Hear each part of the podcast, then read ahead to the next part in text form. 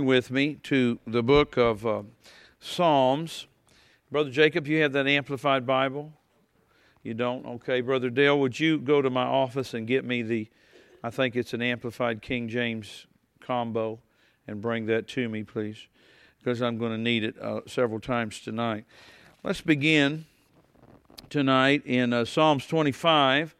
I'm beginning a brand new series tonight. I have some notes here, some new notes, some old notes, mainly some old notes, but I got new notes written on it and new new comments and different things. But God's been dealing with me about this for a while, and uh, I don't know, you know, I just have some things in my heart I want to share and want to talk to you about, and we'll see how it goes from there. But I want to talk to you about your uh, your prayer life. I want to talk to you about having times of prayer with God. And I would like to call it maybe more like times of intimacy with Him. Uh, you know, I know in my own life there's different levels.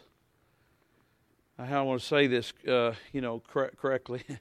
there's different levels of people, different levels. Now, people are all the same as far as their importance to God and all that and my respect for people, but everybody I can't fellowship with on the same level because not everybody understands how I think or how I understand and so forth. And so, being with people who understand that or people who understand how to talk on different levels with me is a great joy to my heart. I can't do that with just everybody because everybody doesn't understand that. Uh, and it is with the Father. He would like to get more intimate with you and more, uh, you know, the teenagers have a word, and so I don't want to sound too slangy, but kind of tight with you. He'd like to be tighter with you, but sometimes if you don't understand the way he thinks and the way he functions, it's difficult for him to do that with you. So I want to approach it kind of on this level that when we're talking about prayer, the number one goal that you should think about when you're praying is fellowship with God. It's not getting your needs met. It's not, uh, you know, getting an answer of prayer for Uncle Henry or Aunt Mabel or whatever. You know, and that, those things are important, especially in your personal family, your husband, your wife, your children, or your church. And you understand what I'm saying? I'm not negating the fact of prayer. Uh, and that particular kind of prayer I'm referring to now would be the prayer of uh, uh, where we're asking God for something, a prayer petition or a request. But the number one goal in our prayer life should be, first and foremost, is to fellowship with the Father. See, now this is a lot of times, if you're listening to me and uh, you really pay attention here, you're going to say some things tonight. The reason that our marriages are not better than they are is because we don't have any quality fellowship in them. We can have babies together. We can eat meals together. We can have sex together. But we don't have much intimacy and fellowship together. The reason families fall apart because parents and children have no real fellowship together. We see each other, we eat together, we sleep in the same house, etc. But we don't have any kind of intimacy when it comes to fellowship like this. The reason sometimes people never really get to know somebody else, I'm talking about me here, the pastor sometimes, they're never willing to change to have a kind of intimate a fellowship with me that I would like to have. And so I have to just keep everything at a superficial level because that's all they give me. I wish I had an amen, but I know it hurts sometimes. Now, everybody could call me their pastor, and I could be their pastor to the degree they let me pastor them, but I can't fellowship with everybody just because I'm their pastor at the same level, just because they're sheep in this house. I can't, fast, I can't fellowship with the pastors that I fellowship with on the same level. Some are deeper, some are shallower. Some are more intimate, much more, and some are very just superficial. And I'd like to say this it's normally very seldom ever on my side. Because what I'd like to do is help everybody, and I know I can help people. See, I cannot help people just by telling them what I think or I feel or my opinion, but I can help everybody by telling them what I know the Bible teaches. And that takes somebody that's willing to listen. Some people I get around, they do all the talking. So my fellowship is limited. I'm just going to ride this horse for a while. I know he's starting to fall by the side here. But, uh, you know, if I'm with you and you do all the talking, and then we get ready to go and you say, hey, Pastor, pray for me. Well, I can lay hands on you and pray for you. That's no problem. But I, you haven't let me minister to you or talk to you. And here's the key to learn about the Lord. I'm talking about the Lord. See, the same relationship you have with me or your mate's same kind of relationship you have with Father.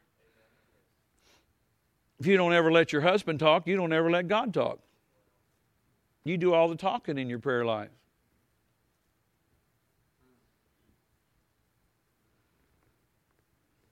You know, if there's men here and they're bullies and they just boss their wife around, tell them what to do, and never really listen to their wife, I can guarantee you, don't have much of relationship with Jesus because you try to do him that way.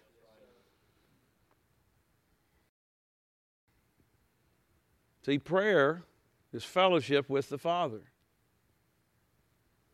It's not getting my needs met. Now, I'm not saying there's anything wrong with us wanting to get our needs met. You know what I'm saying? I mean, I'm not saying there's anything wrong with us praying. If I told you last night I prayed for my wife because she had some symptoms, or if I need to pray for my children or something else, you know that's fine. Or I need to pray for you. We're not we're not condemning that. But you see uh, where I'm going. If you're listening to me, you see when we're talking to God, there comes a time when we need to listen to see what He's saying to us about something. Instead of always going to God with our, our list, well, Lord, I want you to do this and this and this and this. There's nothing wrong with having a prayer list as long as you're led of the Spirit. And what I'm going to share with you tonight, if you'll do what I'm going to share with you tonight, out of your fellowship with God will come your prayer life.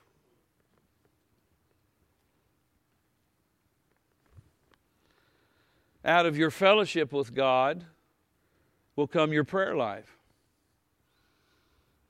Now, saying that does not mean that you can't read good books on prayer or be in this service with me as I'm teaching you on prayer. That's important. We got to learn things, and some of it's learned. A lot of it's learned. And some of it's caught by listening to somebody else pray or watching somebody else pray that knows more than you do. But it's also learning the scriptures and learning how to use the scriptures. The Bible calls it, you know, I said use the scriptures. Yeah, learning to be skillful with the new covenant. See, a lot of people don't know how to be skillful in the, with the covenant. And they're not getting any results from God uh, on it either. You got to learn to be skillful. I mean, if you're a carpenter or you're uh, some kind of a, a person who works with their hands and you have a big box of tools, which some people don't, you know, I wouldn't even know what some of the tools are today. You know, they're so, everything's come ahead so much. But you, you have to use certain kind of tools on certain kind of conditions.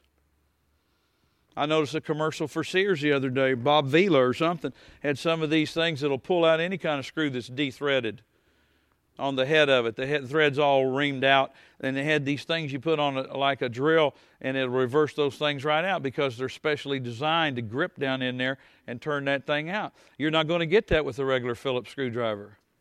And same it is with prayer. Sometimes we're using the wrong piece of equipment trying to get an answer for this thing over here, and it's not working.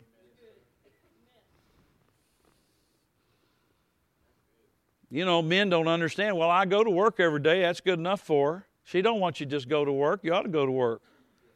But she wants you to love her. And same with women. You know, they need to get a clue about their husbands and what their husbands need. See, because how would that come? Through fellowship with them. Not just talking to them, listening to them. Not just telling them what you think and need, but listening to what they say and vice versa. Well, I know you're quiet, but that's okay. It's hard to say amen when you're eating. I, I, see this our whole approach sometimes, and I've known this for years and taught it to the intercessors years ago.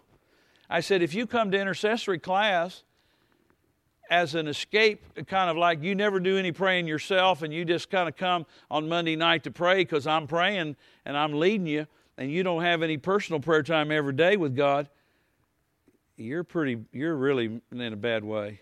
This this class was not tonight's different, but I'm talking about when we had intercessory prayer on Monday night for 16 years. I taught on prayer. Anybody in this church that was a member could have came to it. Many didn't. Many just blew it off like, well, I ain't got time for that. But I told the intercessors who did come, if you don't keep your prayer life up personally, you don't belong in this class with me praying for other people because you're, you're falling apart anyway. See, see, do you see the thing I'm saying about prayer? Here's same principle taking over in what I'm saying now. We come to God, we say, Lord, uh, do this, do that, heal this, give me this, do that. God's not, He's not, a, uh, He's not trying to hold back on you if you've been listening to me for the last five years. He wants to bless your socks off. But what He really wants from you is your fellowship. And that's different than just coming with our gimme list.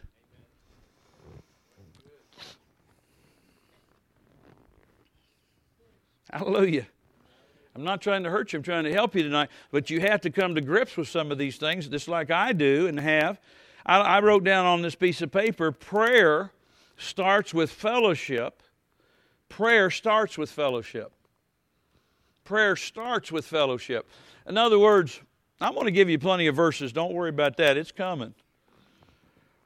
Brother Hagin, he said, and of course, this is just typical of carnal people, what I'm going to tell you. You know, he's at Rhema. These are Rhema Bible school students, most of them adults, 18 or over. And he's walking across the campus. He's inundated with 20 students running up to him. Hey, Brother Hagin, Dr. Hagin, uh, would you pray about this?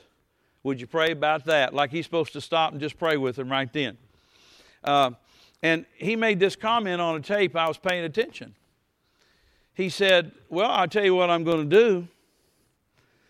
Next time I get in the Lord's presence, I'll talk to him about that for you. He says, I don't like to just go in the throne room and start asking God for stuff. I like to just come into his presence and just sort of hang out with him a little bit and love on him a little bit. And fellowship with him is what he was saying. And then maybe later come down to some other things that I might want to talk to him about.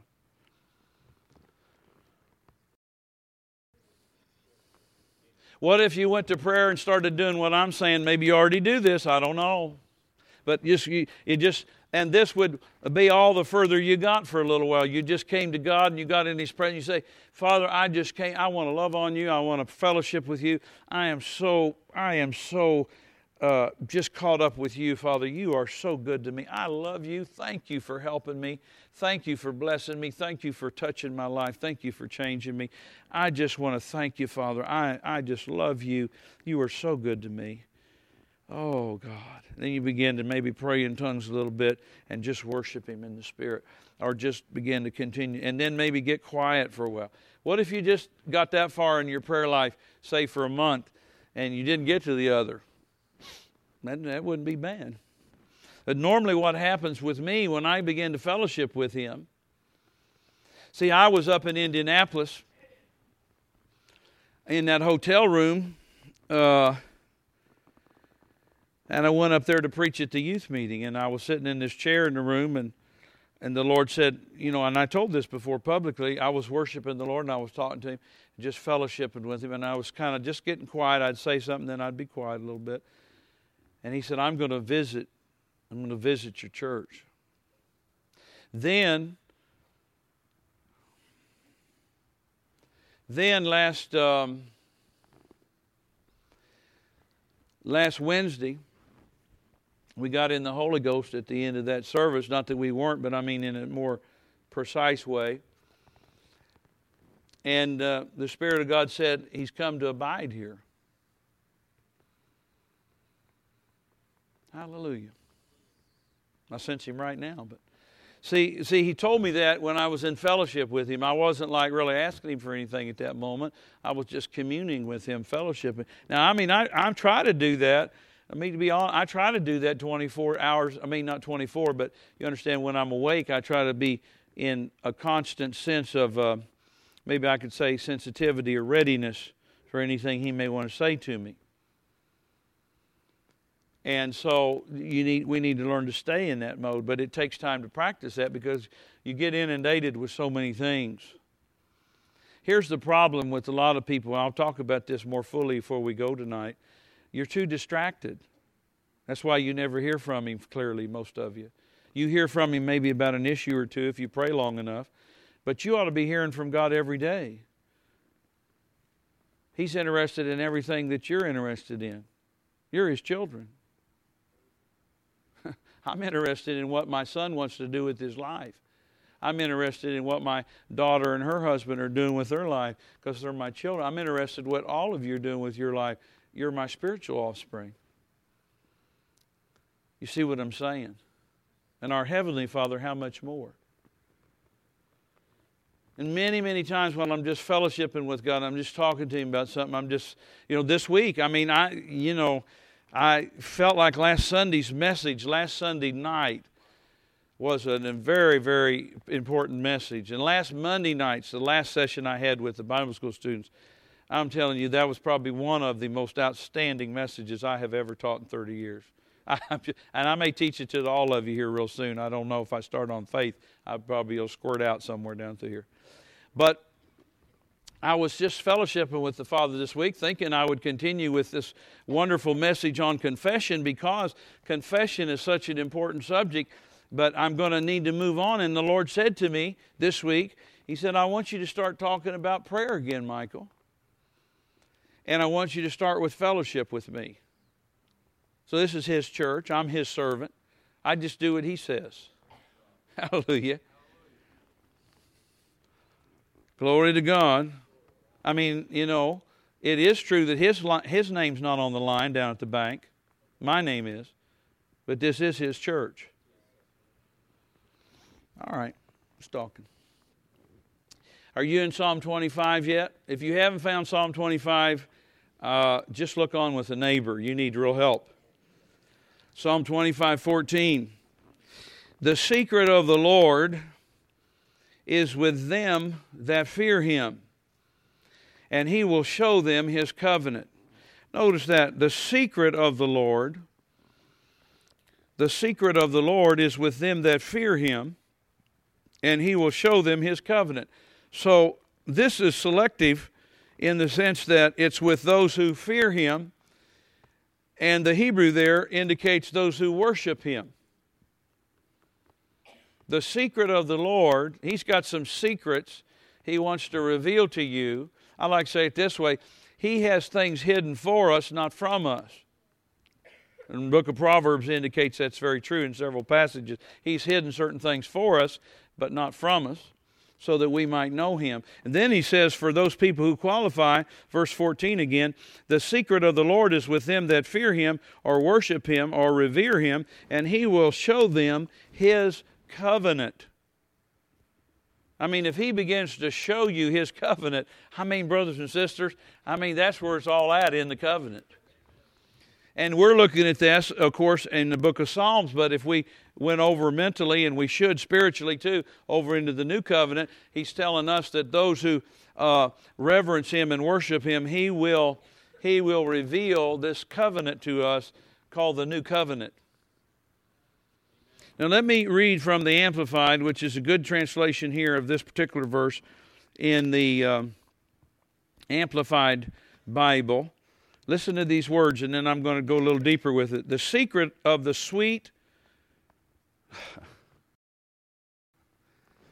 satisfying companionship of the Lord have they who fear, revere, and worship Him.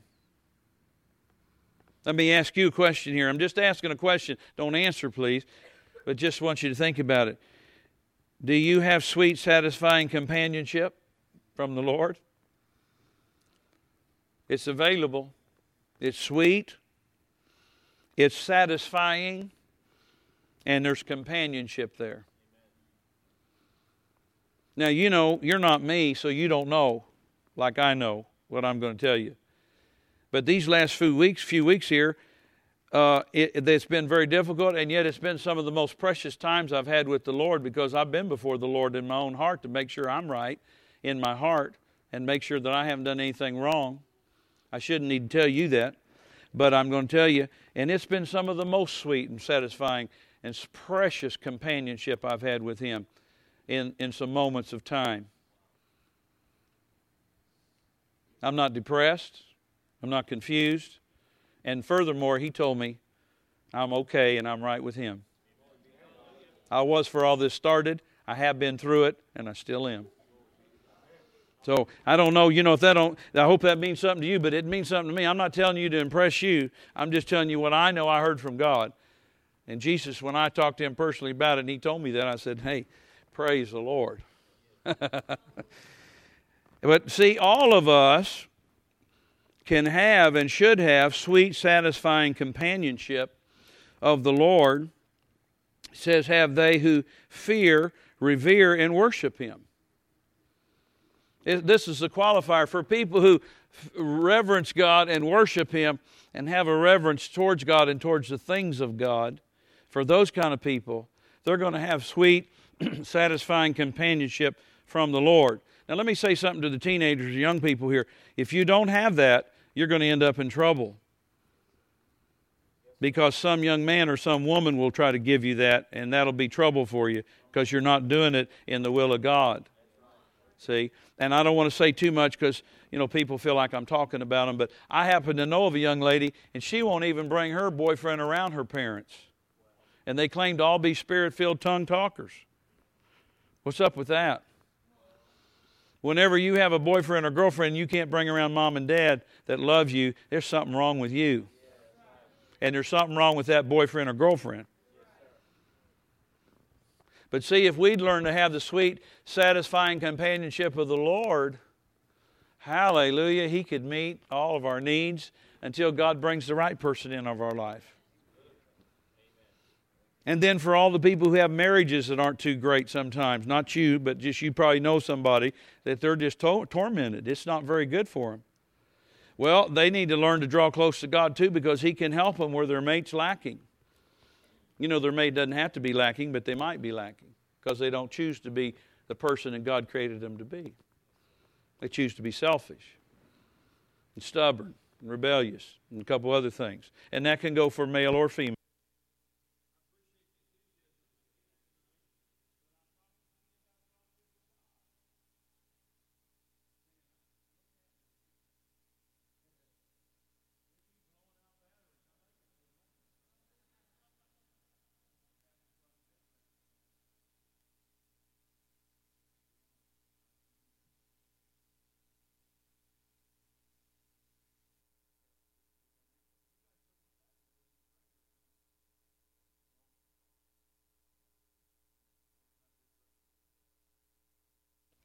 Thank you.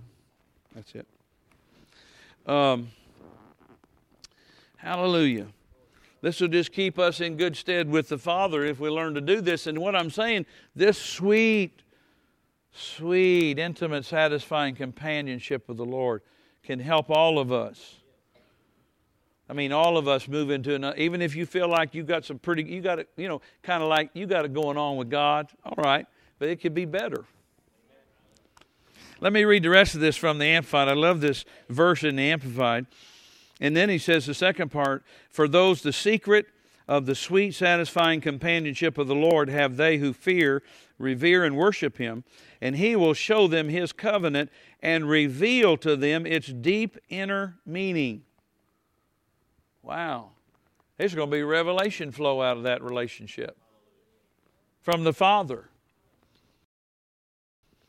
See, it says he's going to show them and reveal to them the covenant and its deep inner meaning. Hallelujah. That's wonderful, isn't it? Now, this was interesting here. I got to meditating on this verse. I think you can tell that as I'm talking now. The secret of the Lord, I said, the secret of the Lord is with them that fear him, those who worship. The secret of the Lord is with them who worship him. The secret of the Lord. So I said, the secret of the Lord. Okay. Well, I've already mentioned something to you, you know, that he's got secrets to tell you. And then I began to think about it. I said, um, I was in my house, I was downstairs, I said, I'm going to check that word out in the Hebrew when I get upstairs, as I had a Strong's, and I'm going to have a desk to put my thing. I got a little round table, like coffee table there now or something. but anyway, at my Strong's, I'd put some reference books upstairs in my new office there, kind of. And I, I went upstairs and I looked it up in the Hebrew, and this word secret, when I looked it up, it says the hollowing out of a vessel. The hollowing out of a vessel. Now, in the New Testament, the Bible tells us, stick with me a minute, you'll see this. in the New Testament, it says we are the vessels of God. In the Old Testament, David said in Psalm, well, we're close by, you know, Psalm 23, Thou anoints my head with oil, my cup runneth over. He's not talking about a cup, literal cup, he's talking about Him. And in the New Testament, and I think it's in Timothy, talks about being vessels of honor or vessels of dishonor. And it said the hollowing out of a vessel. Well, I got thinking, well, wait a minute now, what is it? The secret of the Lord. So, first, as I was meditating, see, when you meditate, God will give you revelation. You hear what I said? I mentioned this last Sunday night in the word confession means to meditate. I was meditating on this word secret all week, off and on, not every moment because I had staff meeting. I had to meet with people that are getting married and do counseling and all kinds of stuff that preachers, pastors do, the good ones do. And so I'm meditating on that uh, and putting that into my daily meditation time. I'm thinking the secret of the Lord, the hollowing out of the vessel of the Lord is with those who worship him. I'm trying to think what. So, first, I had this revelation from the Lord, I think, and he said, When you worship me, it begins to clean out you and allow me to fill you. Then he said to me, The secret of the Lord, the hollowing out of the vessel of the Lord, have those who worship him. I began to see God pouring himself into me when I worshiped Him. And then, now He's never really empty because He's eternal and He's continually full because that's who He He's full of life, full of light, full of love, full of faith, full of power. But as I worship Him, I empty myself out. I let the I let the power of God work in me as I'm not conscious of this. I'm just worshiping the Lord. But He's hollowing me out and things are coming out and He's filling me up with Himself. Golly. What a verse of Scripture. And I, can, I began to get more and more revelation on that about the secret of the Lord. It's with those of us who worship Him and reverence Him. Now, we know from teaching in the past on reverence and, and fear towards the Lord, it's not talking about uh, we're afraid of the Lord like this, like, oh, something He's going to get us, but we're uh, have a reverential attitude, and to have reverence towards the Lord is to have reverence towards the book. See, that's why sometimes when I say to you, well, you know, I'm taking a stand on the Word of God, and uh, some people don't want to get in agreement with that. See? And, and, and so, you know, when it comes to things like that, I have to be adamant about it, even if it means separation from somebody, because they won't get on the Word. And I didn't make that decision for them, they made it for themselves or to try to twist some scripture and, and make it sound like it's not really, uh, make it, you know, not say what it's really saying there. Now, I've already said this to you, but let me, let me continue. Prayer starts with fellowship. And then I wrote this comment down real prayer, real prayer flows from fellowship. Real prayer flows out of my fellowship with the Father. All right. Now, I have a piece of paper here that had several uh, translations on it of um, verse 14, and I'd like to read a few of them. Uh, I'm still on Psalm 25 15. It says, uh, King James, Secret of the Lord is with them that fear him, and he will show them his covenant. This next one says, The secret of the Lord is with those in whose hearts is the fear of him. He will make his agreement clear to them. Next one, the close secret of Yahweh belongs to those who fear him, his covenant also to bring them knowledge. Well, I like that. Then he says here, oh, this is good. The Lord confides his purposes to those who fear him. He confides in those of us who reverence him. He confides his purposes to us that he has for us. And then he says, and his covenant is theirs to know. This one, here's another one. Friendship with God is reserved for those who reverence Him. With them alone, He shares the secrets of His promises. And that's Taylor's translation. Kenneth Taylor, who's the guy that wrote the Living Bible. It's not even a translation, but that is a superb translation. I mean, uh, interpretation of that verse. Here's one. I like this one. Intimate communion with the Lord is the prerogative of those who revere Him. To them only He reveals His covenant. See, all this falls back on us. It's our responsibility. It's our prerogative whether we choose that we want to fellowship with God like that.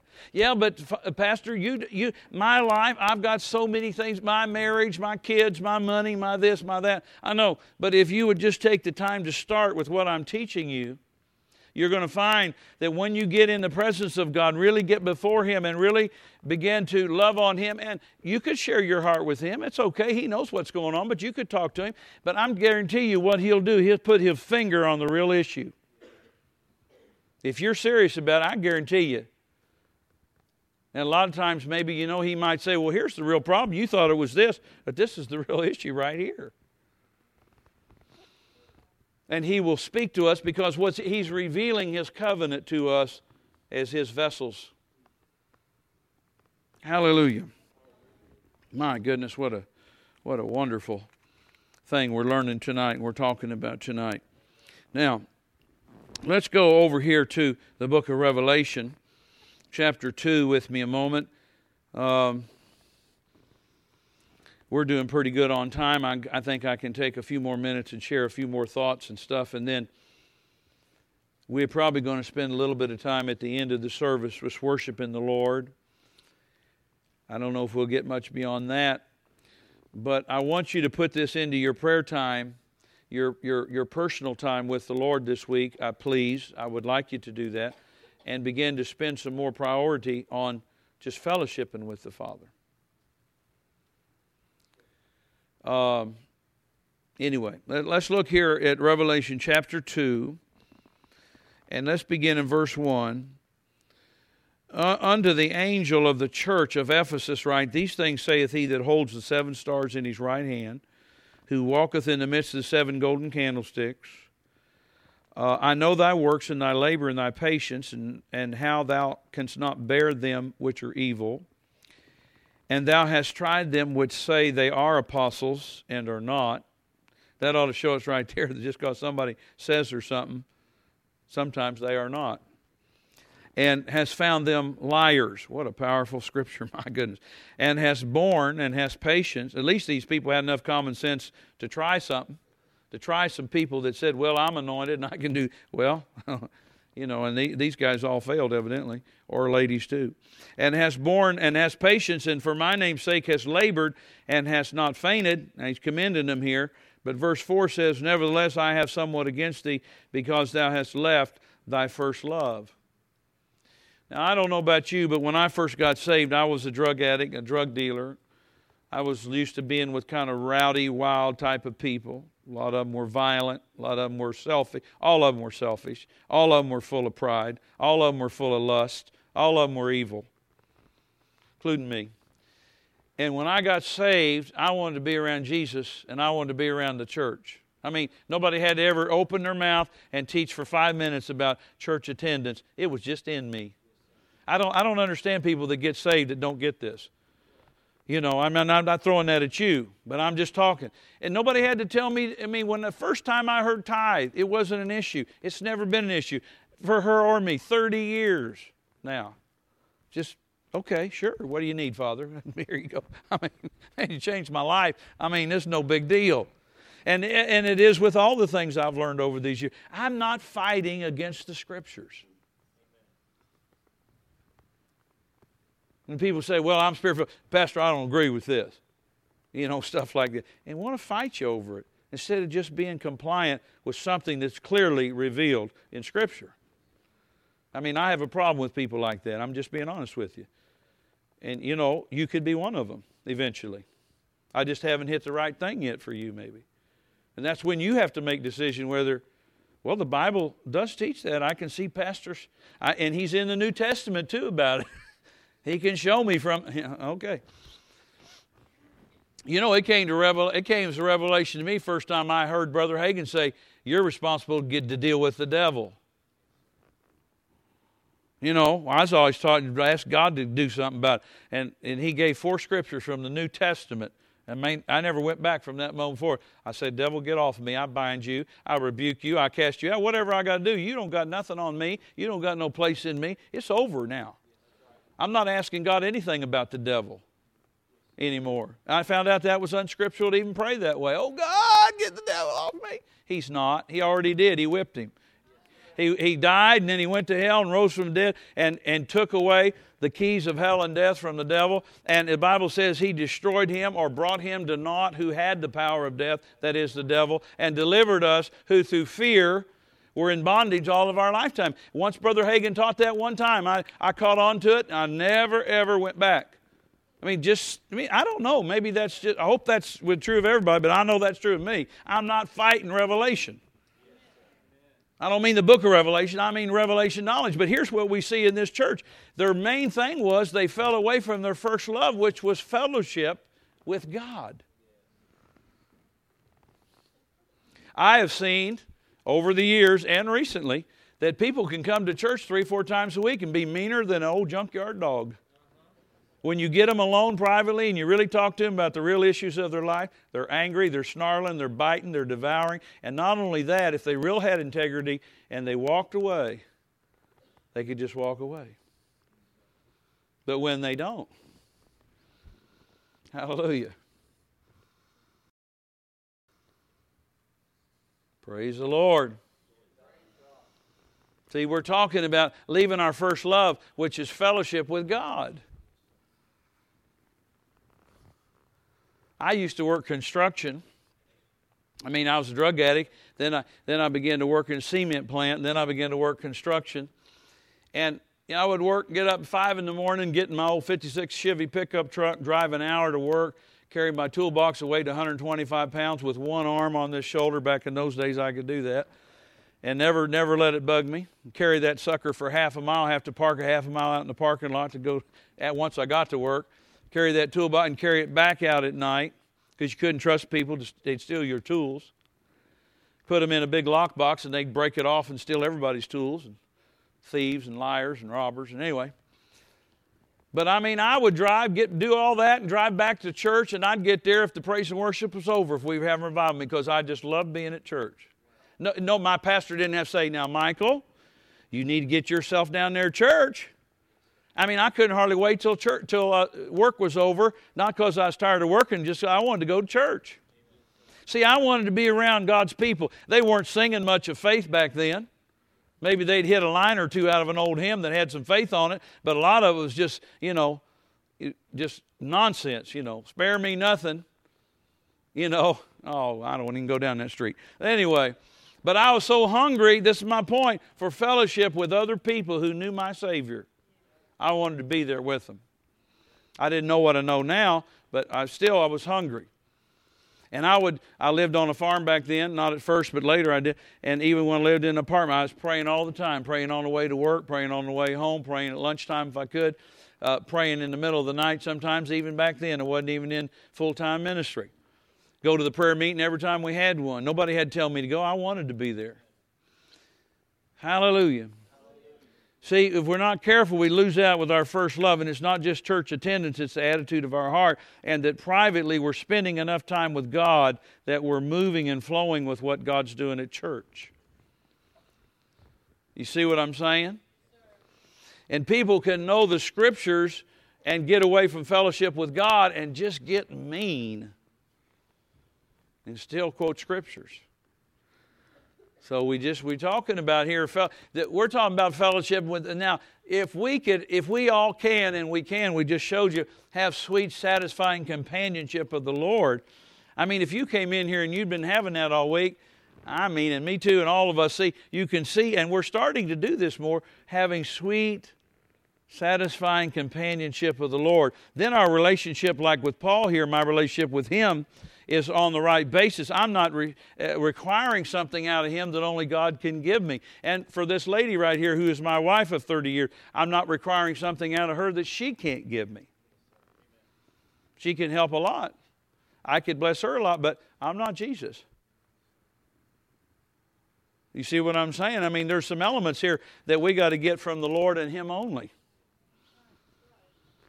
And that's why people are many times so frustrated Hallelujah. So, what was the problem with these people? They left their first love. I'm not accusing you of not doing that. I'm not saying that you've done that. I'm just trying to point out something to you that Jesus put a great premium on staying in your first love was when you met Jesus. You know, all of us were like this. We didn't know anything. We may have thought we knew something, but we didn't know much at all. We just barely got to the altar or just barely prayed. But we loved Him. And we knew He loved us. How many can relate to what I'm saying? Come on, Joe, help me here, brother.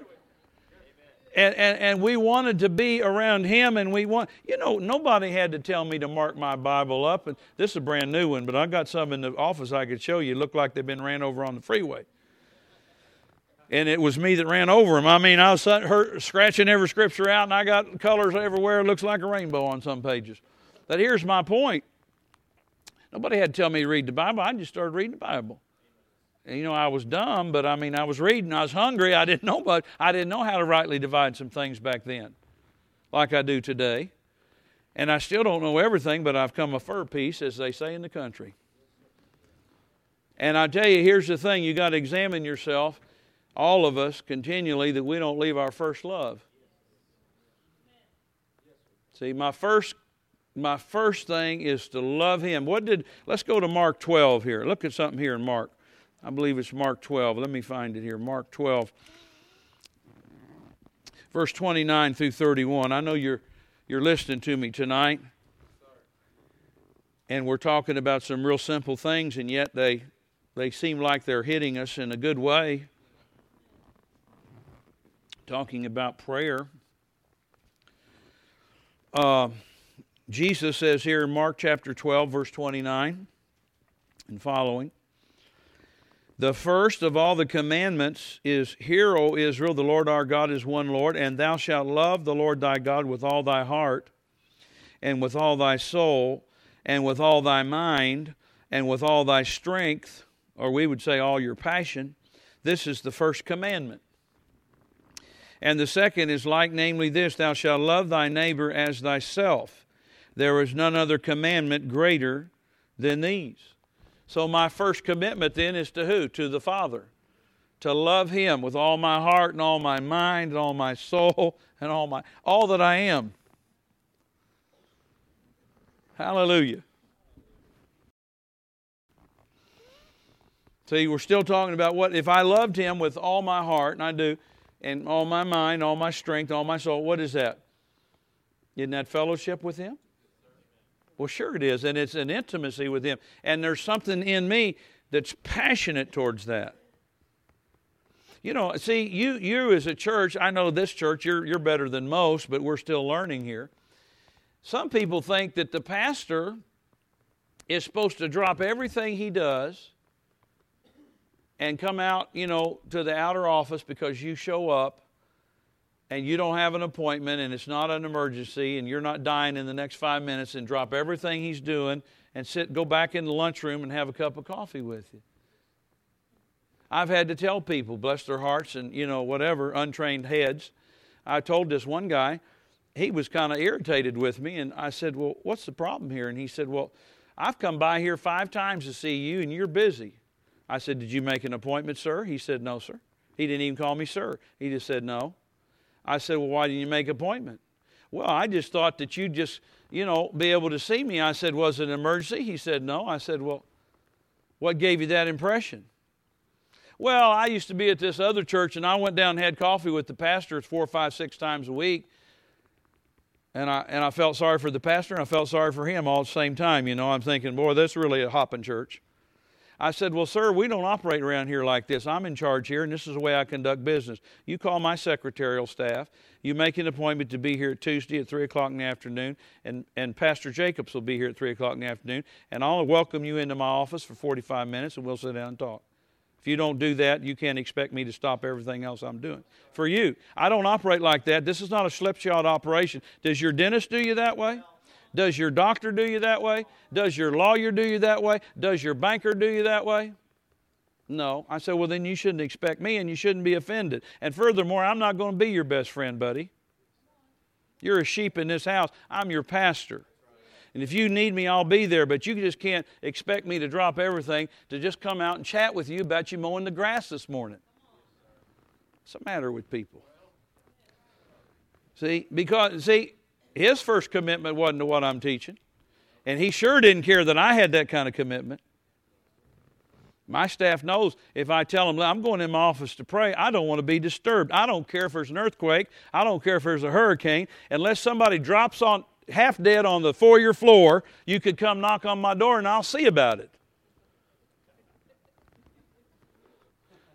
If my wife calls, you can disturb me. If Dr. Dufresne, my spiritual father, calls, you can disturb me. Other than that, no. I'm in there with Jesus. I'm in there praying. I'm in there talking to him about things that we need to talk about so I can be a better pastor. And if I came out for everybody to want to talk about the grass and the hubcaps on the car and, you know, the color paint, we painted it and this and that and everything else, you know what I'm saying, just trivial stuff. It's important to, to everybody in their own right that it's not important when it comes to what I'm talking about. It takes a fifth, tenth, twentieth place to fellowship with God. And that's why some people never make spiritual progress. That's what I'm trying to tell you. They don't love God with all their strength, they love their home with all their strength. They love their car with all their strength. They love their, their, their, their this and that with all their strength, their recreation with all their strength. Love God with all their strength. Thank you. Thank you, whoever said that. 1 Corinthians 7, let's go over here just a minute. I'm not mad, I'm just pointing out some truth. And, and this young man, you know what? He, he, he couldn't take it. I mean, he took what I said to him, and I wasn't mean, I wasn't aggressive. I, I'm sounding a little more fired up right now, maybe, than I was with him, but he needed to be taught. He'd never had a real pastor.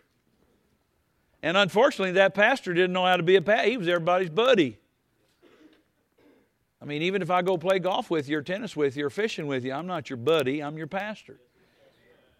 Now, I, I, am your friend in the sense of being in covenant with you, but when you reduce me down to your buddy, you're not going to get much out of me spiritually.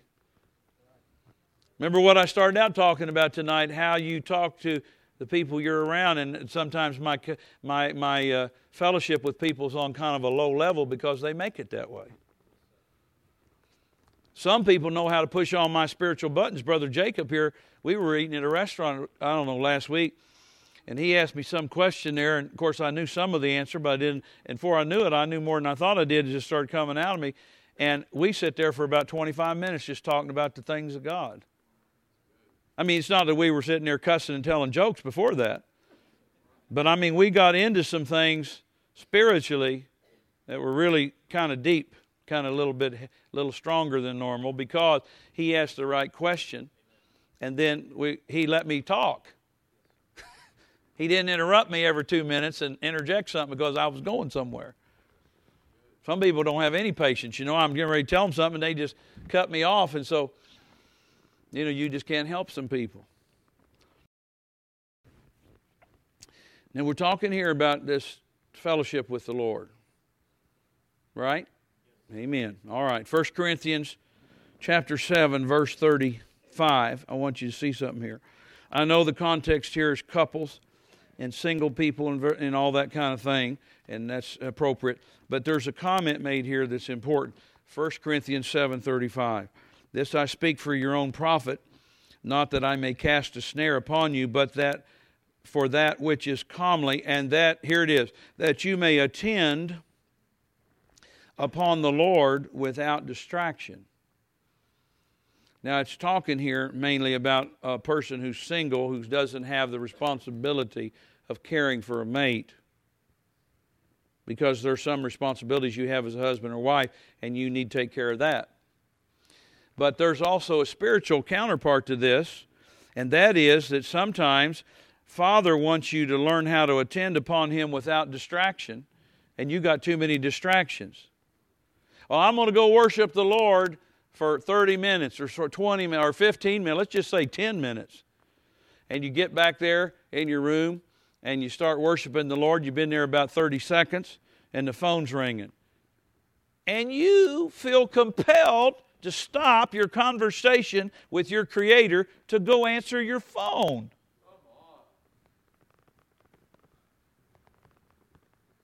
Well, Pastor, it could be important. Well, brothers and sisters, they could call you back. You're, you're distracted. Oh, Father, I, I just love you so much. Oh, I think there's a ham sandwich in the refrigerator waiting on me.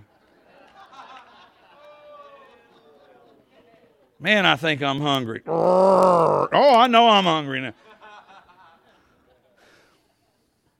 I'm going to really go do this, Father, and I'm going to, and you go, you know, and you're trying to lock in on, Father, I just worship you and thank you, and then all of a sudden, you know, some thought runs through your mind, and they said that, didn't they?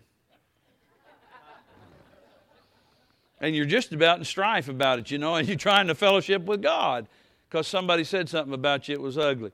See, you're distracted. You, you, know, you know, you're not going to get very far in this. You're going to have to pay attention to your own self and your own mind and make some rigid rules on. I let, let me tell you something.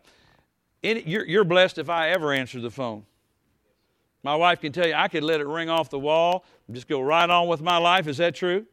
I would never answer it if it wasn't just, and of course, you know, I'm just telling you me. That's just me. And I don't ever read newspapers because they're full of lies. The birds are the ones that have the right idea. You know, it goes in the bottom of the bird cage.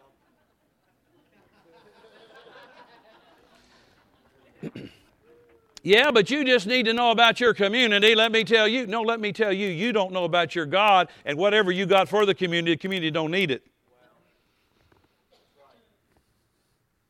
Now, there's nothing wrong with reading a newspaper, but if you're not giving equal time to God, you're, you're busted tonight. You're not giving, you can sit and read a newspaper for an hour and a half and give God 10 minutes from a promise box, and you wonder why you can't see miracles. It ought to be evident that's the answer. See, we're so distracted. I'm not criticizing. I'm just, I mean, I've been there a hundred times. Pastors are busy people. Those of us who know something and want, want to do something for God, I got lots of stuff going on all the time. All the time. My staff could tell you. Not bragging on me, I'm just telling you, very busy person. But I've had to learn, and I have come back to this regularly, and I have to say, Father, I'm going to attend upon you without distraction. And, I, and here's what I do I say, Father, you're going to help me. I got a lot on my mind right now, but I've just, I'm rolling all of my cares on you. I'm rolling them on you once and for all. I'm not going to pick them back up in this time with you. I'm just going to interact with you. Father, I worship you. And then maybe as you get into it, you know, for those who understand this, the spirit filled, oh Ramakishele Borundala Masia, ah, Asumbrieshketele, Andulovusike. I worship and praise you, Father. Oh Brasitele Masoko Bokite. Begin to worship Him out of your spirit. And then as you get quiet, the Lord will bring to you things that you need to know, or you need to know about somebody, or you need to pray about something, things like. There's nothing wrong with having a list, but we got to learn to do this first. Let me show you what Jesus said was distractions. Would anybody like to know what some of them are? Let's go to Mark chapter 4. And so we're learning some things tonight. I'm just about through. I know we're running close here, but Mark 4. And you know, the parable of the sower sowing the word. Uh, Mark 4 14 through 20. I don't want to read the whole passage, but let's pick it up here in verse 16.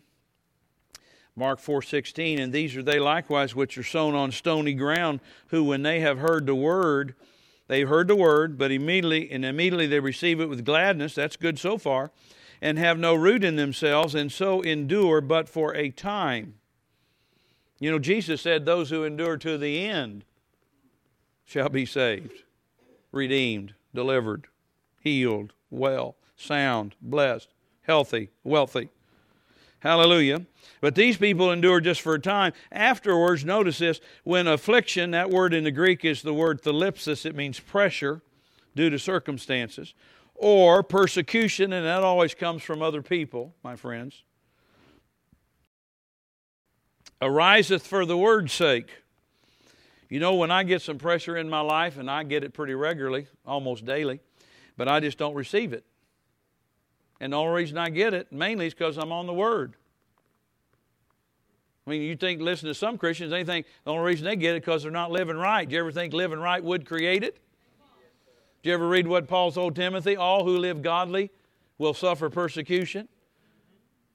Didn't say you buckle under it, just said there's going to be persecution coming your way. And then there's, then there's affliction, pressure due to circumstances, and then there's persecution that comes from people. And it says it all comes for the word's sake. See what I'm saying? It's when you're on the word what I've been teaching you tonight. It's taught, taught you right out of the Bible, out of the Word of God. And when you uh, begin to do that, there might be some pressure. People don't understand. That young guy, if he'd have listened to me, the guy that thought I ought to stop everything, I'm back in there praying for somebody that's marriage is going down the toilet unless they get a miracle, or they're going to die if they don't get a miracle, and they want me to stop have coffee. At that point, it's okay to drink a cup of coffee. I like coffee, but not in, not in a trade for that and he got, should have got a clue. But see, he was, he was immature and he wanted to stay immature.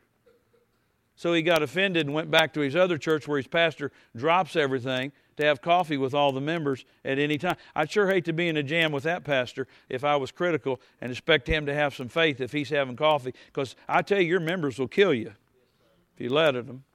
Not in a church like this because you're smarter than that. You're more spiritual than that. I've taught you better than that. And I know what I'm doing. But I'm not criticizing that, but I'm just saying that's what you'd get nothing. You get a coffee prayer. See, all these things arise because of the word. You want to be a word person? This is what you get pressure and persecution. Well, I don't like that. Well, then just quit being a word person and don't give God anything to do in your life, and you never have any response from Him. I know you don't want that. When your baby's burning up with fever, you want a response from him. You want it yesterday. Well, you're going to have to be on the Word to have it. Because he's not doing it just because you're cute or just because your baby's cute. Is that right? I'm, I'm being your pastor now, trying to help. God's only doing the Word. He's not doing what, what Baptists think, Catholics or Pentecostals think. He's only doing the Word. He, he said, Signs follow His Word. Now let's look here. It says, comes for the word's sake, immediately they are offended. My goodness, they get offended because they're persecuted. They get offended because there's pressure. And these are they which are sown among thorns. Here it is, such as hear the word, and the cares of the world, of this world, the cares of this world, and the deceitfulness of riches, and the lust of other things entering in choke the word, and it becomes unfruitful. These are some of the things that cause distraction. That's what I was pointing out.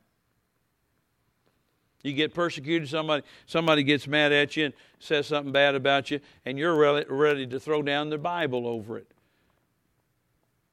Well, that's not the way to be. We need to stay on the word. If they if they if they'll change and get in agreement with you, that's great. But if they don't, that's great too. You're still got Jesus. He isn't going to leave you.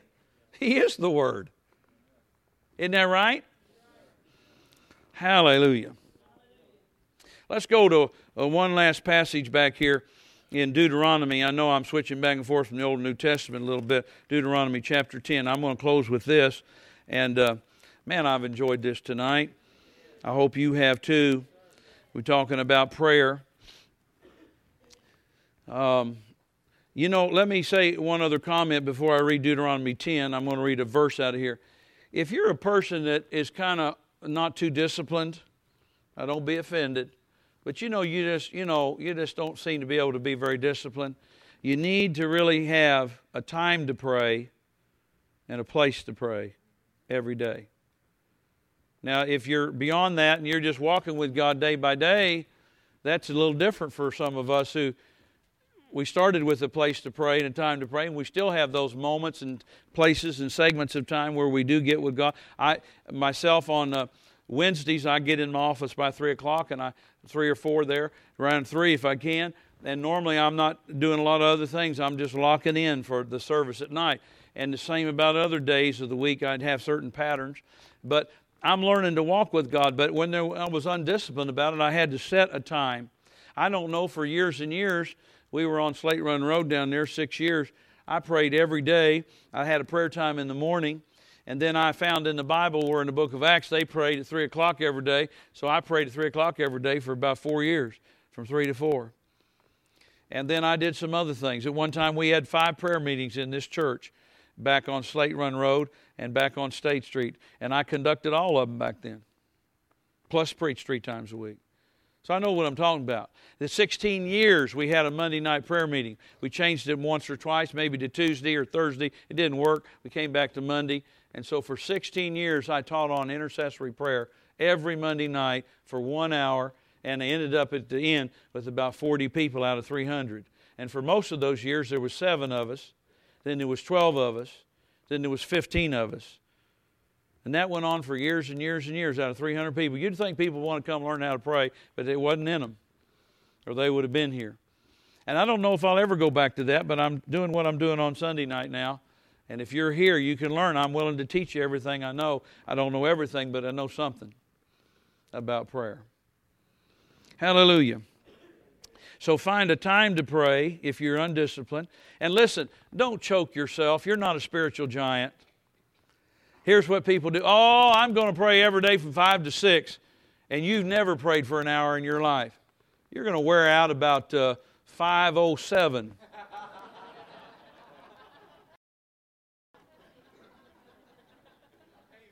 And then you're going to be mad at yourself by the time you get to work because you're frustrated. You're condemning yourself because you couldn't figure out anything else to pray after seven minutes. I know you. I just know people. I had a pastor friend, he said, and I was having my Monday night prayer meeting, uh, and we would teach for an hour. How many was a part of that Monday night at one time? Look at the hands here. And they would vouch for me. I would teach one hour and we'd pray one hour. Is that right? Basically. And he, he because I did that, he said, it's one of my uh, sons. Um, you know, that got related to me. He didn't come out of our church. But he said, I'm going to do that on Wednesday night. I said, Pastor, have you ever prayed with your people for 30 minutes solid? No. How about 15? Well, I don't know.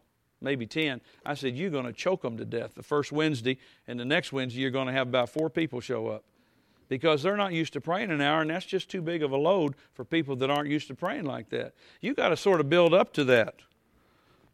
You know, muscle builder, he doesn't go out and try to, uh, you know, Brother Kidwell's not here tonight, you know, but he's a strapping guy. If you've ever run into him, it's about like running into a piece of lumber. How many know who I'm talking about? Larry. His arms are about as big as my thigh and, and, and just about as hard as that piano. And, uh, you know, he could, he could lift some weights, but you get in there in the weight room, try to do what he's doing, you're allowed to rip all your joints out, you know, because you're just not used to it yet. Oh, don't condemn yourself. Here's my point make it legitimate that you could do it. How about 10 minutes to start at some time during the morning or 15? And then as you grow in it, man, you get in it and you're in a flow. And here's always a good thing that when you get done praying, you could have went longer. Instead of going, well, I still got 15 more minutes. That's not good.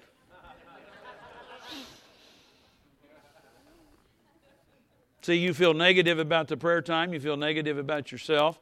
So get something that you feel is manageable to start with. It stretches you some, but it doesn't stretch you like that. You know, you, you, you know, I know I moved recently and man, I mean, I had some muscles I hadn't seen in years. I didn't. They were all talking to me the next day or two. You know, you know what I'm saying. When you're, when you're 27, they say, lift that piano. Ah! You know, when you're 50, you say, hey, we got a dolly anywhere? Give me about 10 guys up here, real quick, you know.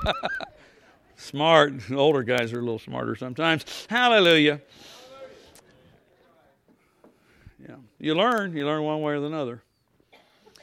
I'm in Deuteronomy chapter 10, verse 8. Look at this. And now we're the new covenant priesthood, aren't we? You know that. I didn't have time to take you to Peter and Revelation, other verses I had. I just didn't have time. It says, at that time, verse 8, Deuteronomy 10 8, at that time the Lord separated the tribe of Levi to bear the ark of the covenant of the Lord, to stand before the Lord, look at this, to minister unto him.